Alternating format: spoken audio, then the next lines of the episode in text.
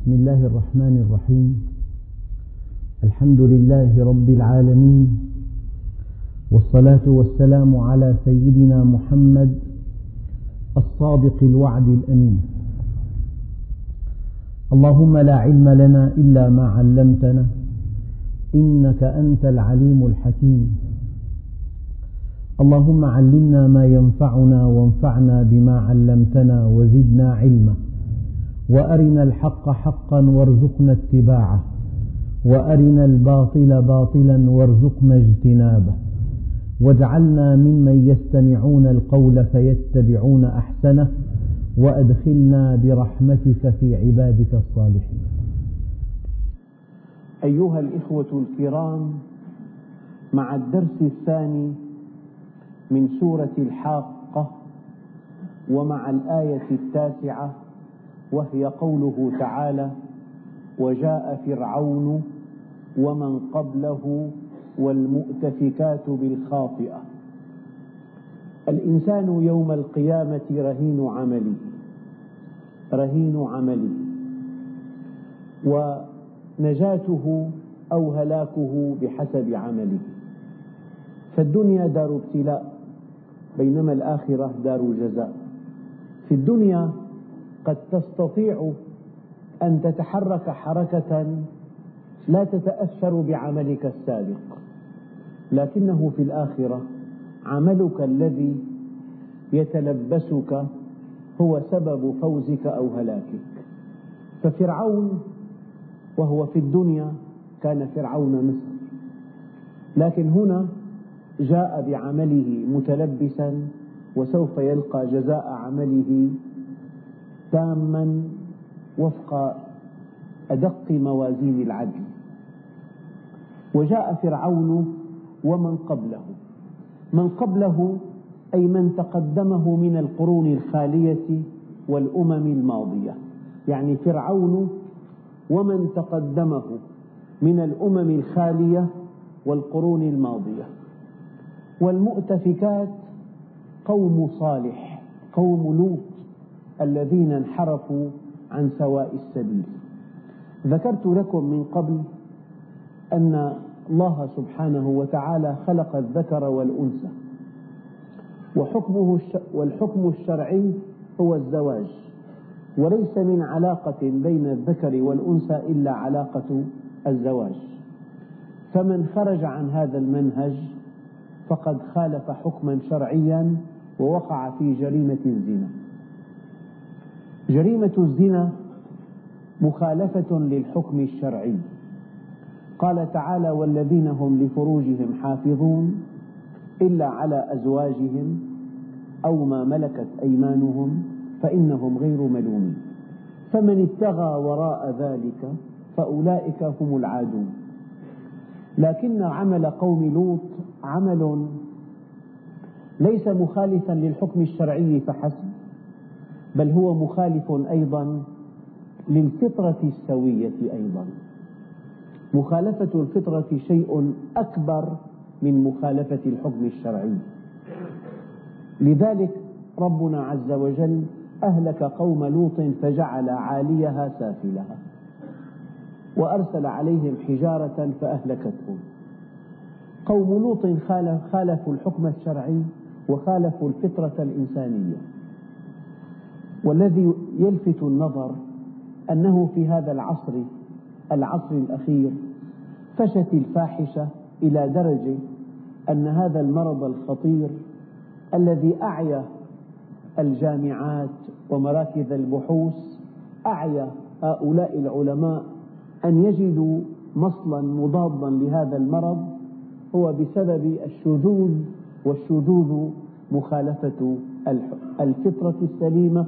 والحكم الشرعي معا فربنا عز وجل سمى قوم لوط والمؤتفكات لأن الله جعل عاليهم سافلهم وأرسل عليهم حجارة فأهلكتهم. وقد استنبط العلماء أن الذي يرتكب جريمة قوم لوط يستحق القتل. لا الجلد ولا الرجم يستحق القتل أو أن يلقى من شاهق. لأنه يخالف الفطرة ويخالف الحكم الشرعي ويعمل على إفساد المجتمع. وقد لفت نظري قبل أسابيع أو قبل شهر تقريبا أنه في بلد غربي وزير وزير صحة يحمل دكتوراه في العلوم الإنسانية يعقد مؤتمرا صحفيا ويصرح بملء فمه أنه شاذ جنسيا. قلت سبحان الله نحن في أي عصر؟ يقول عليه الصلاة والسلام كيف بكم إذا أصبح المعروف منكرا والمنكر معروفا؟ كيف بكم إذا أمرتم بالمنكر ونهيتم عن المعروف؟ وفيما أعلم أن هناك يعني منظمات في العالم الغربي تنظم هؤلاء الشاذين تعطيهم بطاقات تدافع عن حقوقهم تدعو إلى دخولهم القوات الجيش في أمريكا تدعو إلى رد اعتبارهم. لذلك قال عليه الصلاة والسلام ما ظهرت الفاحشة في قوم. دققوا في هذا الحديث. الذي يعتبر أو يعد من دلائل نبوة النبي عليه الصلاة والسلام ما ظهرت الفاحشة في قوم حتى يعلنوا بها إلا فشت فيهم الأوجاع التي لم تكن في أسلافهم. هذه الأمراض الجنسية الجديدة. هناك مرض الأكلة يقضي على الإنسان في أربع وعشرين ساعة. تتفتت أنسجته العضلية تفتتا. وهناك أمراض جنسية لا تعد ولا تحصى إلا أن أبرزها وأشهرها مرض الإيدز أيها الإخوة الكرام قد, قد يبذل العالم ألف مليون من العملة الصعبة لقيادة بحوث تكتشف مصلا مضادا لهذا المرض. لو أنهم جدلا توصلوا إلى مصل مضاد هذا الفيروس يغير شكله فتذهب كل هذه الأموال سدى يغير شكله. فيعني الحقيقة هو أضعف فيروس على الإطلاق. يتحدى أقوى الحكومات يتحدى أقوى الجامعات يتحدى أقوى بحوث العلماء. كل العالم مكتوف اليدين أمام هذا المرض. قبل شهر قبل سنة أو أكثر أحد إحصاءات أمريكا أنه في كل عشر ثوان يموت إنسان بهذا المرض. كل عشر ثواني.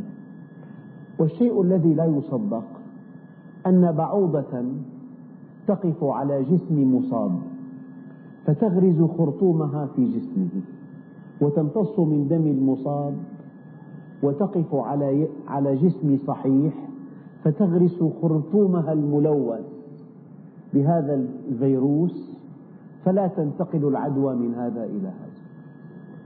الله جل جلاله أراده عقابا للانحراف ولم يرده مرضا كبقية الأمراض يبتلى به الإنسان. إذا وجاء فرعون ومن قبله والمؤتفكات بالخاطئة أي بالمعصية والكفر. الإنسان حينما يكفر يعصي حينما يؤمن يطيع. فالكفر تكذيب وإعراض وانحراف والإيمان تصديق وإقبال وانضباط. وجاء فرعون ومن قبله والمؤتفكات بالخاطئة فعصوا رسول ربهم فأخذهم أخذة رابية. من هو رسول ربهم؟ قال علماء التفسير هو سيدنا لوط. عصوه وأبوا إلا أن يحققوا شهواتهم وفق انحرافهم لا وفق منهج الله عز وجل. قال يا قوم هؤلاء بناتي هن أطهر لكم. هذه المرأة خلقها الله لتكون زوجة. هذا الذي تبحث عنه يجب أن يروى من خلال المرأة الزوجة. فعصوا رسول ربهم. وقال بعض المفسرين الرسول هنا يعني سيدنا موسى لأن فرعون هو الذي عصى أمره. وسيدنا لوط لأن قوم لوط هم الذين عصوا أمره فعصوا رسول ربهم فأخذهم أخذة رابية يعني أخذة زائدة عن الحد المعقول لأن ربنا عز وجل يقول إن بطش ربك لشديد. يا أيها الناس اتقوا ربكم إن زلزلة الساعة شيء عظيم يوم ترونها تذهل كل مرضعة عما أرضعت وتضع كل ذات حمل حملها وترى الناس سكارى وما هم بسكارى ولكن عذاب الله شديد. فأخذهم أخذة رابية أي أخذة عالية زائدة على العذاب الذي يتقبله الإنسان. ثم يقول الله عز وجل إنا لما طغى الماء حملناكم في الجارية. فكيف يخاطب الله قريش؟ إنا لما طغى الماء لو أنه قال حملناهم فالمقصود قوم نوح. لكن لما قال إنا لما طغى الماء حملناكم؟ استنبط العلماء أن الذين عاشوا على وجه الأرض هم من نسل سيدنا نوح ومن نجا معه من السفينة. لأن الله سبحانه وتعالى أهلك كل من من عاصر هذا النبي الكريم إلا من ركب السفينة. يا بني اركب معنا ولا تكن من الكافرين. قال سآوي إلى جبل يعصمني من الماء. قال لا عاصم اليوم من أمر الله. فربنا عز وجل ما نجى إلا ركاب السفينة. إذا البشرية كلها انحدرت من نسل هذا النبي الكريم سيدنا نوح. لذلك نحن من أبنائه. إنا لما طغى الماء حملناكم في الجارية.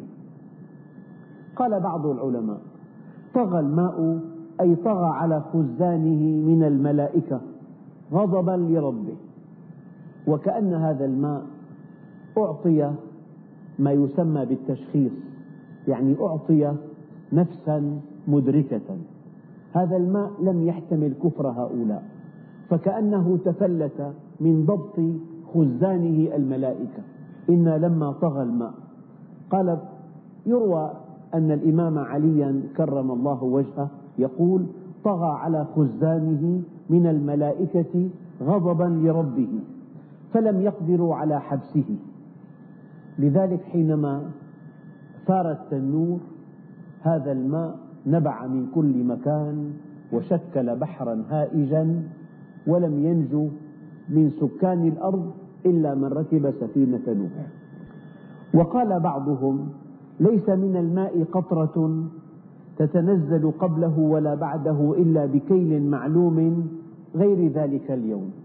الأمور دقيقة جدا إلا أنه في هذا اليوم الماء ثار من كل ينبوع وملأ الأرض وطغى حتى أهلك كل من من كفر بهذا النبي الكريم.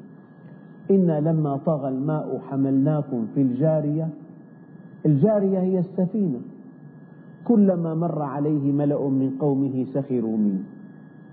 في النهاية لم ينجو إلا ركاب السفينة. لنجعلها لكم تذكرة وتعيها أذن واعية.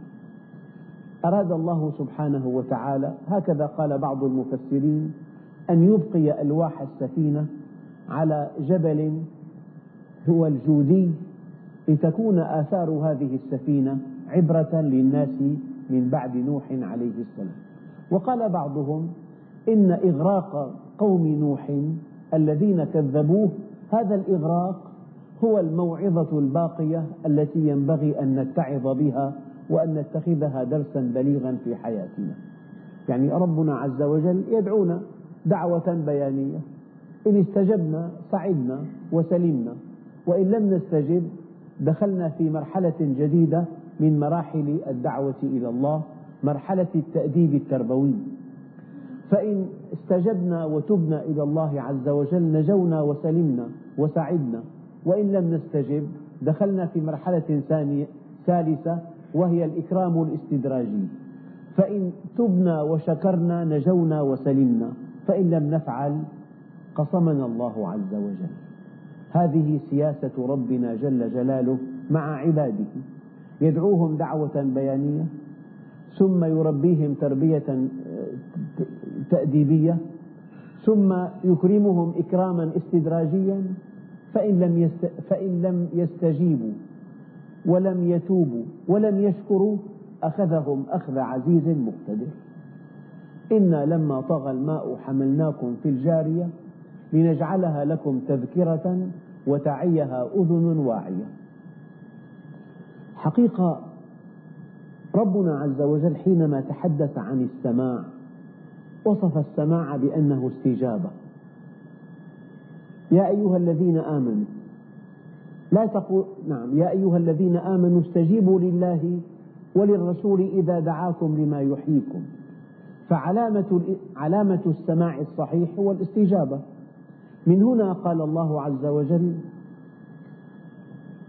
نعم فإن تتوبا إلى الله فقد صغت قلوبكما.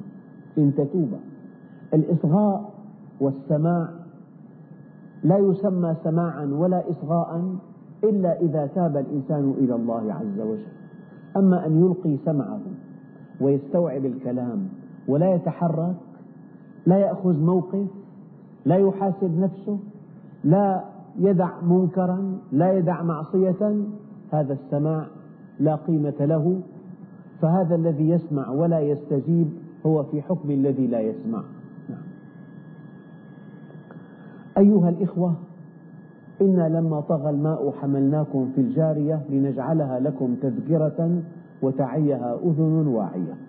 الأذن الواعية التي تعي الحق. لذلك الإنسان ما دام في بحبوحة ما دام في صحة ما دام شاب غني عنده فراغ عنده قوة في فسحة من عمره يجب أن يستجيب إلى الحق. وأن يصغي إليه وأن يستوعبه وأن يأخذ موقفا عمليا. أما إذا ألقى السمع ولم يفعل شيئا يؤكد أنه استمع. يعني أنت إذا قلت لإنسان على ظهرك عقرب فبقي هادئا جدا والتفت إليك وقال إنني أشكر منك هذه الملاحظة وأرجو الله سبحانه وتعالى أن يمكنني أن أكافئك عليها. هل فهم ما قلت له؟ بالتأكيد ما فهم. لو أنه فهم أن على كتفه عقرب لقفز وصاح وخرج من جلده خوفا وفرقا. أما حينما بقي هادئا وانتبه إلى هذه الملاحظة وشكرك عليها وتبسم معنى ذلك ما سمع ما قلت له. فالذي لا يستجيب يعني أنه ما سمع. فإذا نفخ في الصور نفخة واحدة. قال العلماء هذه النفخة هي النفخة الأولى لقيام الساعة التي لا تبقي أحدا على قيد الحياة فإذا نفخ في الصور نفخة واحدة. وحملت الأرض والجبال فدكتا دكة واحدة. يعني الأرض والجبال حملتا وارتطمتا ودكتا وسويتا. الآية الكريمة حتى إذا أخذت الأرض زخرفها وزينت وظن أهلها أنهم قادرون عليها أتاها أمرنا ليلا أو نهارا فجعلناها حصيدا كأن لم تغن بالأمس. حصيدا. وحملت الأرض والجبال فدكتا دكة واحدة أي سويتا ببعضيهما جبال شاهقة وديان ساحقة. تلال أكمات وهاد أرض وعرة أرض مستوية سواحل أغوار. كل هذه التضاريس ألغيت دكتا دكة واحدة واحدة وأصبحت مستوية مع بعضها بعضا. فإذا نفخ في الصور نفخة واحدة وحملت الأرض والجبال فدكتا دكة واحدة فيومئذ وقعت الواقعة. هذه التي لا بد من أن تقع. وقعت الواقعة. لا بد من أن تقع. وقوعها محقق. لذلك أكثر الكلمات التي يعبر عنها عن المستقبل في القرآن الكريم كلمات تأخذ صيغة الفعل الماضي لتحقق الوقوع. فيومئذ وقعت الواقعة وانشقت السماء فهي يومئذ واهية. أي السماء انشقت أصبحت ضعيفة هذا التماسك هذا النظام التجاذبي التجاذب الحركي هذه القوى قوى التجاذب هذا الكون المبني أقوى بناء تخلخل النظام وتفتتت الأرض وتبعثرت الكواكب وأصبحت السماء واهية وانشقت السماء فهي يومئذ واهية أي ضعيفة والملك على أرجائها أي على أطرافها ويحمل عرش ربك فوقهم يومئذ ويحمل عرش ربك فوقهم يومئذ ثمانية. قال العلماء ثمانية أصناف من الملائكة أو ثمانية أزواج من الملائكة. يومئذ تعرضون لا تخفى منكم خافية. هنا الآن دخلنا في بيت القصيد يومئذ تعرضون على الله عز وجل. كل إنسان مخبوء بين ثوبيه. يعرض عمله تعرض نيته تعرض مطامحه تعرض أفعاله تعرض حركاته سكناته نشاطاته مواقفه عطاؤه منعه غضبه, غضبه رضاه وصله قطعه رحمته قسوته عنايته إهماله إخلاصه تفلته استقامته انحرافه يومئذ تعرضون. تربية أولاده معاملة زوجته معاملة جيرانه معاملة شركائه معاملة زبائنه معاملة من فوقه معاملة من تحته معاملة من عاصره. في لهوه في جده في فرحه في ترحه في سفره في إقامته في أتراحه يومئذ تعرضون لا تخفى منكم خافية. يعني كأنك تشاهد شريطا فيه كل تفاصيل حياتك كل دقائقها كل ما فعلته في الدنيا معروض بأدق التفاصيل والجزئيات عليك. اقرأ كتابك كفى بنفسك اليوم عليك حسيبا. يومئذ تعرضون لا تخفى منكم خافية. لا تستطيع أن تخفي عن الله شيئا. أنت بإمكانك أن تخفي عن معظم الناس أشياء كثيرة. قد توهم, قد توهم أناسا كثيرين أنك في وضع وأنت بخلافه. قد توهم أناسا كثيرين إلى أمد طويل أنك في حال وأنت في خلافه. أن الإنسان الطرف الآخر علمه محدود نافذته كلامك وتصريحك. لكن الله سبحانه وتعالى مطلع على ما في النفوس مطلع على ما في القلوب يومئذ تعرضون. أخواننا الكرام أكبر دافع لطاعة الله. أن تعلم أن الله يعلم. أن تعلم أن الله مطلع عليك. أن تعلم أن الله لا تخفى عليه خافية. أن تعلم أن الله محيط بك. أن تعلم أن الله يحول بينك وبين قلبك. أن تعلم أن خواطرك في علم الله أن تعلم أن خاطرا بسيطا يعلمه الله ويحاسب عليه. والدليل أناس كثيرون ينوي نية يرى نيته أمامه. إن كانت طيبة رأى التوفيق والفوز وإن كانت سيئة رأى الدمار. هذا أكبر دليل على أن الله مطلع على خواطرك الداخلية. آلاف القصص تؤكد هذه الحقيقة. إنسان نوى أخ كريم قال لي انتهى من خدمته الإلزامية ولا يملك من الدنيا شيئا. أعطته أخته سوارة من حليها واشترى بها تذكرة طائرة إلى الخليج. قال لي وأنا في الطائرة والله ما حركت شفتاي إلا أنني قلت في نفسي إن أكرمني الله فسأبني له بيتا, بيتا في منطقتي. وغاب سنوات عدة وأكرمه الله. ما, ما تكلم. خاطر داخلي. الله عز وجل علم خاطره وأكرمه وأعطاه.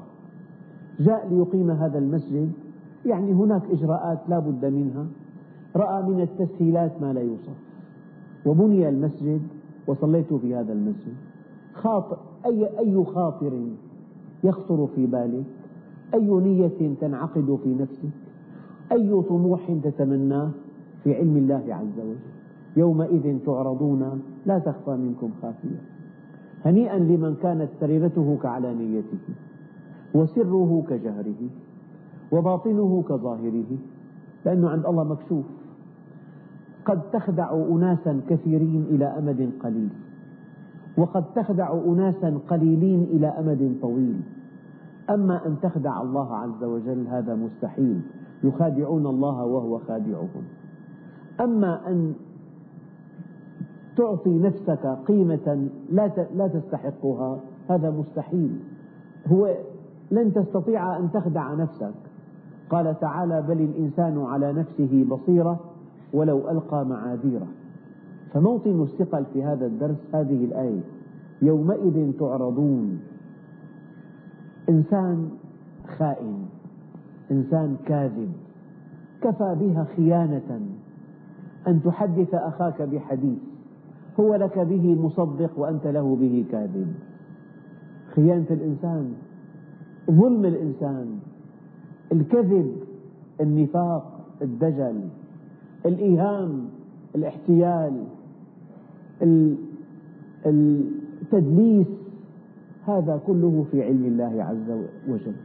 يومئذ تعرضون لا تخفى منكم خافية. بالنهاية الناس رجلان نحن في الدنيا لنا تقسيمات لا تعد ولا تحصى شرق وغرب شمال وجنوب جهة تؤمن بالفرد على حساب المجتمع. وجهة تؤمن بالمجتمع على حساب الفرد. من أعراق مختلفة أعراق سامية أعراق آرية أعراق أوروبية لغات مختلفة عادات مختلفة تقاليد مختلفة عقلية مختلفة ثقافات مختلفة مشارب مختلفة أنماط مختلفة أصول مختلفة أعراق مختلفة. أما يوم القيامة نوعان. يومئذ تعرضون لا تخفى منكم خافية. فأما من أوتي كتابه بيمينه. إيتاء الكتاب باليمين دليل الفوز والنجاة. يعني العرب كانت تتبارك باليمين. بل إن هناك بعض التقاليد الجاهلية أن إنسانا إذا طار طائر عن يمينه تفاءل فإن طار عن شماله تشاءم وهذا لا أصل له. لكن هنا في القرآن الكريم فأما من أوتي كتابه بيمينه دليل فوزه ونجاته. فأما من أوتي كتابه بيمينه فيقول هاؤم اقرءوا كتابيه. اقرأوا كتابيه. الإنسان حينما ينجح ويتفوق يعطي جلاءه لكل من حوله. انظر الدرجات انظر المكافآت انظر التقدير انظر الامتياز انظر الثناء. الإنسان يزهو بنجاحه وتفوقه والحقيقة هذا هو النجاح. أحيانا يعني تجد إنسان يفرح بالدنيا. فرحه بالدنيا من ضيق أفقه لأن هذه الدنيا من عرفها لم يفرح لرخاء. أحد إخوتنا الكرام عز بيتا من بيوت دمشق. قال لي البيت مساحته سبعمائة متر. قال لي فيه من التزيينات ما لا يصدقه العقل. كل شيء في البيت من أعلى مستوى. يعني مزود بكل ما يطرب له الإنسان. قال وأنا في التعزية. قلت أين صاحب البيت؟ هذا الذي يؤخذ منك عند الموت ليس عطاء. هذا الذي تخسره عند الموت لا يسمى عطاء. لذلك من عرفها لم يفرح لرخاء ولم يحزن لشقاء. قد جعلها الله دار بلوى وجعل الآخرة دار عقبة فجعل بلاء الدنيا لعطاء الآخرة سببا وجعل عطاء الآخرة من بلوى الدنيا عوضا. فيأخذ ليعطي ويبتلي ليجزي. الإمام علي رضي الله عنه يقول الغنى والفقر بعد العرض على الله. يجب أن تعتقد أن الذي أنت فيه في الدنيا لا يسمى عطاء لأنه لو أن الدنيا تعدل عند الله جناح بعوضة ما سقى الكافر منها شربة ماء. لأن الله عز وجل يقول فلما نسوا ما ذكروا به فتحنا عليهم أبواب كل شيء.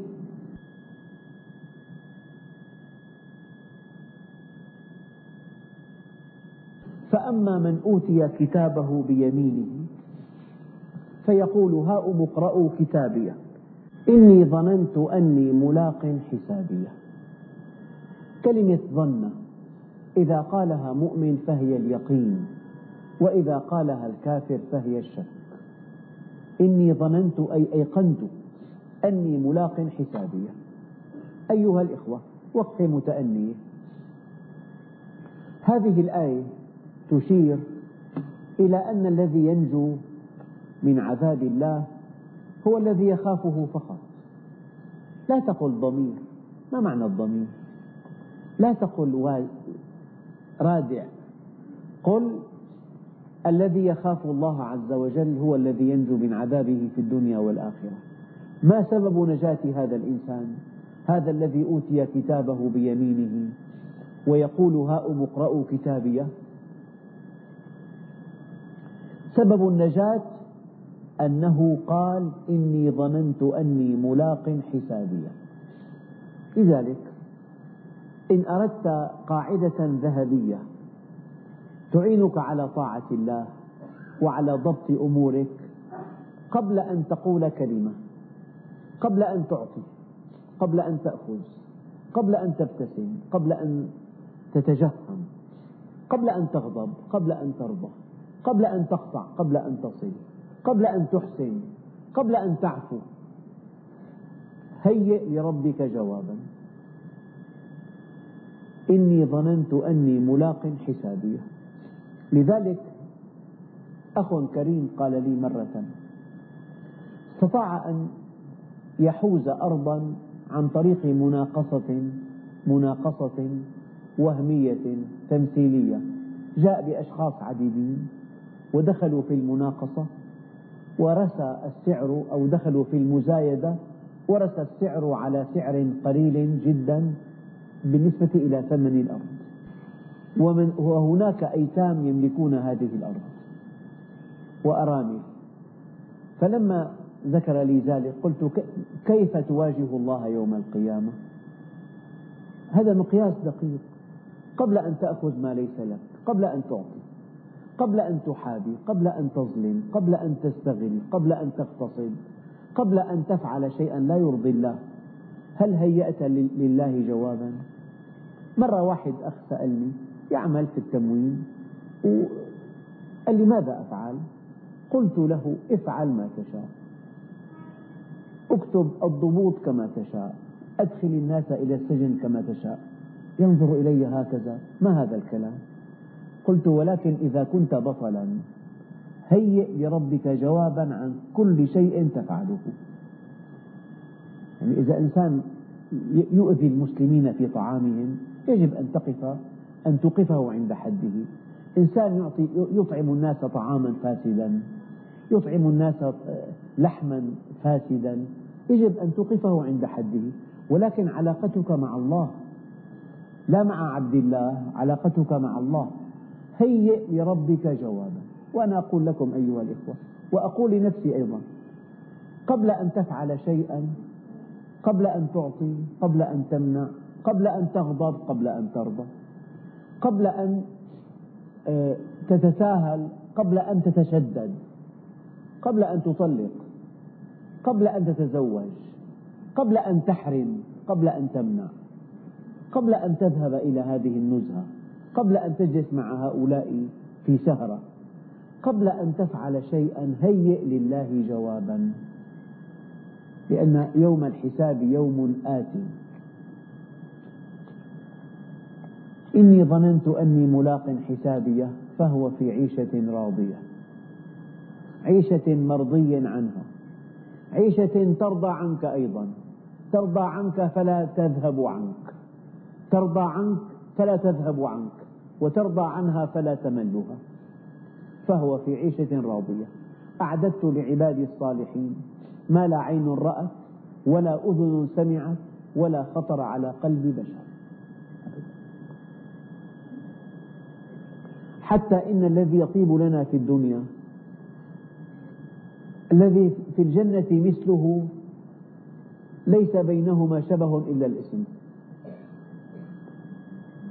لأن النبي عليه الصلاة والسلام يقول ما أخذت الدنيا من الآخرة إلا كما يأخذ المخيط إذا غمس في مياه البحر. يومئذ تعرضون لا تخفى منكم خافية فأما من أوتي كتابه بيمينه فيقول هاؤم اقرءوا كتابيه إني ظننت أني ملاق حسابيه فهو في عيشة راضية في جنة عالية. فيها من الحور العين وفيها من الولدان المخلدين وفيها ما تلذ الأنفس. ما تلذ الأعين وتشتهيه الأنفس. فيها من كل فاكهة زوجان. فيها من كل شيء يسعد الإنسان إلى أبد الآبدين. لا تقدم في السن ولا مرض ولا كبر ولا حسد ولا قلق ولا شيء مما يؤذي الإنسان في الدنيا. وفوق هذا قد ينظر المؤمن إلى الله عز وجل يوم القيامة فيغيب خمسين ألف سنة من نشوة النظرة. للذين أحسنوا الحسنى وزيادة. الزيادة هي النظر إلى وجه الله الكريم. وفوق ذلك ورضوان من الله أكبر. هذه الجنة التي يزهد بها الناس ويسعون إلى جنات في الدنيا. ما إن تكتمل حتى يأتي ملك الموت. تفضل. الآن قل له الآن. الدنيا تغر وتضر وتمر. الدنيا دار من لا دار له ولها يسعى من لا عقل له. الذي يضع كل آماله في الدنيا مقامر لأنه قد يخسرها في ثانية واحدة. وكم سمعنا عن أناس يملكون عشرات بضع ألوف الملايين وماتوا في ثوان معدودات. بحادث يعني إنسان أحيانا يسعى لتجارة عريضة. يعني يخسر كل ما يملك في ثانية واحدة. فلذلك الله عز وجل أمرنا أن نسعى إلى الآخرة. كلوا واشربوا هنيئا بما أسلفتم في الأيام فهو في عيشة راضية في جنة عالية. قطوفها دانية. قطوفها دانية بمعنى أنك مضطجع تأكل من ثمارها. وإن كنت قاعدا تأكل من ثمارها. وإن كنت واقفا تأكل من ثمارها. يعني آه، في راحة إلى درجة غير معقولة. كيفما أردت قطوفها دانية؟ دانية منك. كلوا واشربوا هنيئا هنيئا لكم بما أسلفتم في الأيام الخالية. هذه أيام الدنيا. أيام بذل المال أيام غض البصر أيام البعد عن الفتن أيام البعد عن هذه البدع التي جاء جاءوا بها إلينا كي نسهر إلى ساعة متأخرة من الليل في معصية الله عز وجل قبل أن نجلس وقبل أن نستمتع وقبل أن نفعل ما يفعله معظم الناس هل فكرنا في هذا اليوم؟ كلوا واشربوا هنيئا بما أسلفتم في الأيام الخالية. صلاة الليل صلاة الفجر في المسجد تلاوة القرآن حضور مجلس العلم تربية الأولاد خدمة الزوجة إنصاف إنصافك من نفسك. هذه الأعمال الطيبة. الدعوة إلى الله الأمر بالمعروف النهي عن المنكر هذه تجد ثمرتها يوم القيامة. كلوا واشربوا هنيئا بما أسلفتم في الأيام الخالية. أخواننا الكرام والإنسان حينما يدرس في الدنيا ويتعب تعبا شديدا ثم ينجح لحظة النجاح ينسى كل تعبه. هذه الدنيا التي مرت تمر كلمح البصر. تذهب متاعب الطاعات وتبقى ثمارها. وتذهب لذائذ المعاصي وتبقى تبعاتها. تذهب متاعب الطاعات وتبقى ثمارها وتذهب لذائذ المعاصي وتبقى تبعاتها. لذلك يقول الله عز وجل كلوا واشربوا هنيئا بما أسلفتم في الأيام الخالية. الأيام السابقة في الدنيا. يعني الإنسان في الدنيا الدنيا كما قال النبي سجن المؤمن. وجنة الكافر. في ممنوعات في محرمات في شيء ممنوع يشربه شيء ممنوع يأكله شيء ممنوع ينظر إليه. في أوامر في نواهي في حقوق في واجبات في مسؤوليات في تبعات. في عليك واجب نحو الله عز وجل واجب نحن نحو أمك وأبيك واجب نحو زوجتك واجب نحو أولادك واجب, واجب نحو من تتعامل معهم. كلوا واشربوا هنيئا بما أسلفتم في الأيام الخالية وأما من أوتي كتابه بشماله. فيقول يا ليتني لم أوت كتابيه شيء مخزي لأنه في فضائح في أعمال سيئة في معاصي في آثام وهذا الكتاب ينطق عليه بكل ما فعل. وأما من أوتي كتابه بشماله فيقول يا ليتني لم أوت كتابي ولم أدري ما حسابي يا ليتها كانت القاضية. إيه. هو الموت للكافر أهون من أي شيء بعده. والموت للمؤمن أصعب من كل شيء بعده. بعده سعادة أبدية. أما الموت للكافر يعني ما يعانيه الإنسان حينما يموت سكرات الموت أهون شيء مما بعد الموت للكافر. يا ليتها كانت القاضية. يا ليت الموت الذي مته كان قاضيا علي كليا. ما أغنى عني مالي؟ أين المال؟ هلك عني سلطاني. ماذا يفعل المال بعد الموت؟ بالعكس قد يكون وبالا على صاحبه. قد ينفقه أولاده في المعاصي والآثام. هو جمعه وتعب به ودخل به النار. نعم. ما أغنى عني مالية هلك عني سلطانية يا ليتها كانت القاضية ما أغنى عني مالية هلك عني سلطانية يعني مكانته فقدها وظيفته فقدها شأنه فقده حجته فقدها خذوه فغلوه. ضعوا الأغلال في يديه. ثم الجحيم صلوه. ثم في سلسلة ذرعها سبعون ذراعا فاسلكوه. قال بعض المفسرين تدخل من فمه وتخرج من دبره أو العكس. إنه كان لا يؤمن بالله العظيم. لأنه ما آمن بالله العظيم ما استقام على أمره. حينما لم يؤمن بالله العظيم تفلت من منهجه. فعل ما يحلو له. فالإيمان بالله من ثمار الطاعة والطاعة من ثمار السلامة والسلامة تنتهي إلى الجنة.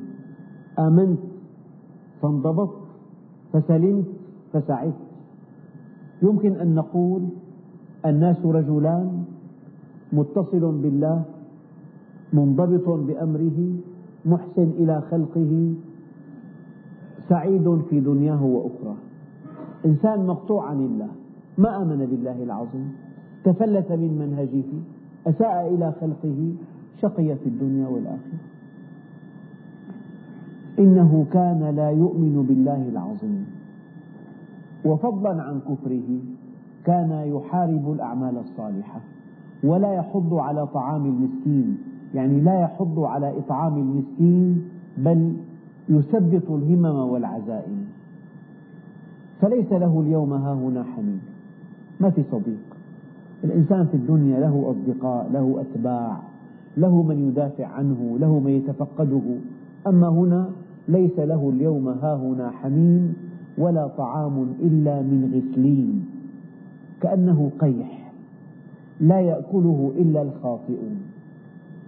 أيها الإخوة الكرام هذان المشهدان من مشاهد يوم القيامة. رجلان رجل قال هاؤم اقرأوا كتابيه ورجل قال يا ليتني لم أوت كتابي. رجل فهو في عيشة راضية رجل خذوه فغلوه ثم الجحيم صلوه. يعني ما في حالة وسط. أيام الإنسان بوضع غير جيد وغير سيء. في الآخرة ما في. فهو الذي نفس محمد بيده ما بعد الدنيا من دار إلا الجنة أو النار. إما في جنة يدوم نعيمها أو في نار لا ينفد عذابها. إما في نعيم مقيم في مقعد صدق عند مليك مقتدر وإما الأغلال في أعناقهم يسحبون إلى النار. يعني ما في حل وسط إما في قمم السعادة أو في دركات النار. فلذلك إذا آمنت بالله العظيم طبقت منهجه القوي فسلمت وسعيت. وإن لم تؤمن بالله العظيم تفلتت من هذا المنهج القوي فشقيت وأشقيت. نعم. أخواننا الكرام يعني من المناسب أن نعيد قراءة هذه المشاهد في البيت وأن نذكر ما قيل حولها لأن هذه السورة سورة الحاقة سورة مباركة. تذكر الإنسان بهذه المشاهد وهذه النهايات التي لا بد منها. وكلنا على هذا الطريق سائرون. أبدا. ما منا واحد إلا وسيكون في أحد هذين المشهدين. ما في حل ثالثة في بالدنيا واحد درس واحد ما درس أما اللي ما درس عايش. ماشي الحال. بالآخرة ما في هذا إما أنك آمنت بالله العظيم وتبع هذا سلامة وسعادة إلى أبد الآبدين وإما أنك لم تؤمن من لوازم عدم الإيمان التفلت والمعصية والانحراف والعدوان وشقاء إلى أبد الآبدين. فلذلك هنيئا لمن اتعظ في الدنيا قبل الآخرة. هنيئا لمن قال الله ربي قبل أن يقول يا ليتني قدمت لحياتي. يعني ساعات الندم تعتصر القلب. وربنا عز وجل كأنه ذكر لنا ما سيكون كي نقف الموقف المناسب. هذه السورة بين أيديكم. وهذان المشهدان الصارخان الدالان على نهاية الإنسان الحتمية.